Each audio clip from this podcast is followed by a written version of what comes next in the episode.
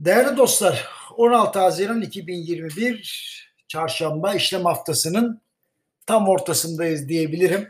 Ve döviz kurları tekrar yükseliyor. Şimdi dün de belirttim biliyorsunuz NATO, Fed, Merkez Bankası olarak bildiğimiz kritik gündemin ilk maddesi tamamlandı. Yani NATO zirvesi kazasız belasız bitti. Şimdi elimizde iki madde daha var. Şimdi NATO zirvesine bakalım ne oldu?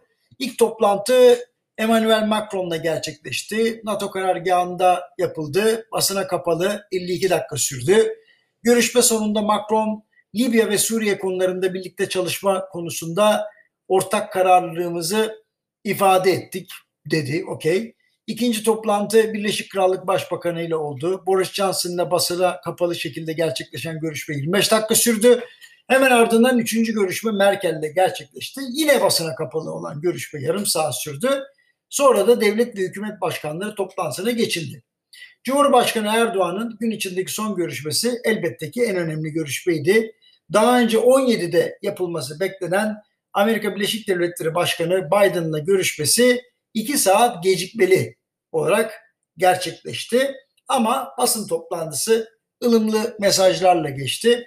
Biden da aynı çizgide mesajlar verdi desem yanlış olmaz. Şimdi tüm bunlar olup biterken Türkiye'de para ve sermaye piyasaları oldukça sakindi.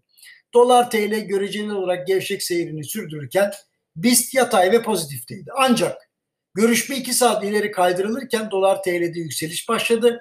BIST de kazançlarını geri verdi. Ancak bunun sebebi gerginlik beklentisi değildi.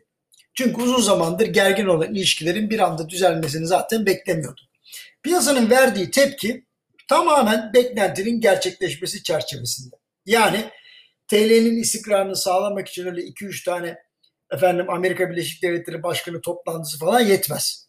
Yani bu arada Fed ve Merkez Bankası kararları da beklendiği gibi açıklanacak göreceksiniz. O zaman e, dolar TL'deki yükseliş kaldığı yerden devam edecek. Çünkü 3 tane önemli kırılganlık devam ediyor. 1.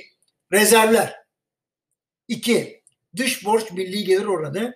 3 cari açık ve büyüme arasındaki yapısal. Tabii bunların üzerine demokrasi, hak, özgürlükler, eğitim konusundaki zafiyetler, sektörlerin döviz kuruna endeksi fatura kesmeleri gibi korkular ve endişeler üzerine katılaşan davranış ya da eğilimler var.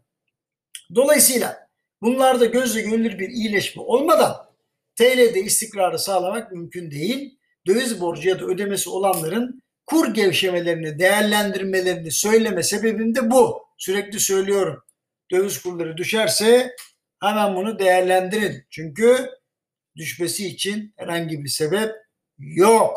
İşte bu kadar basit. Efendim hepinize iyi günler diliyorum.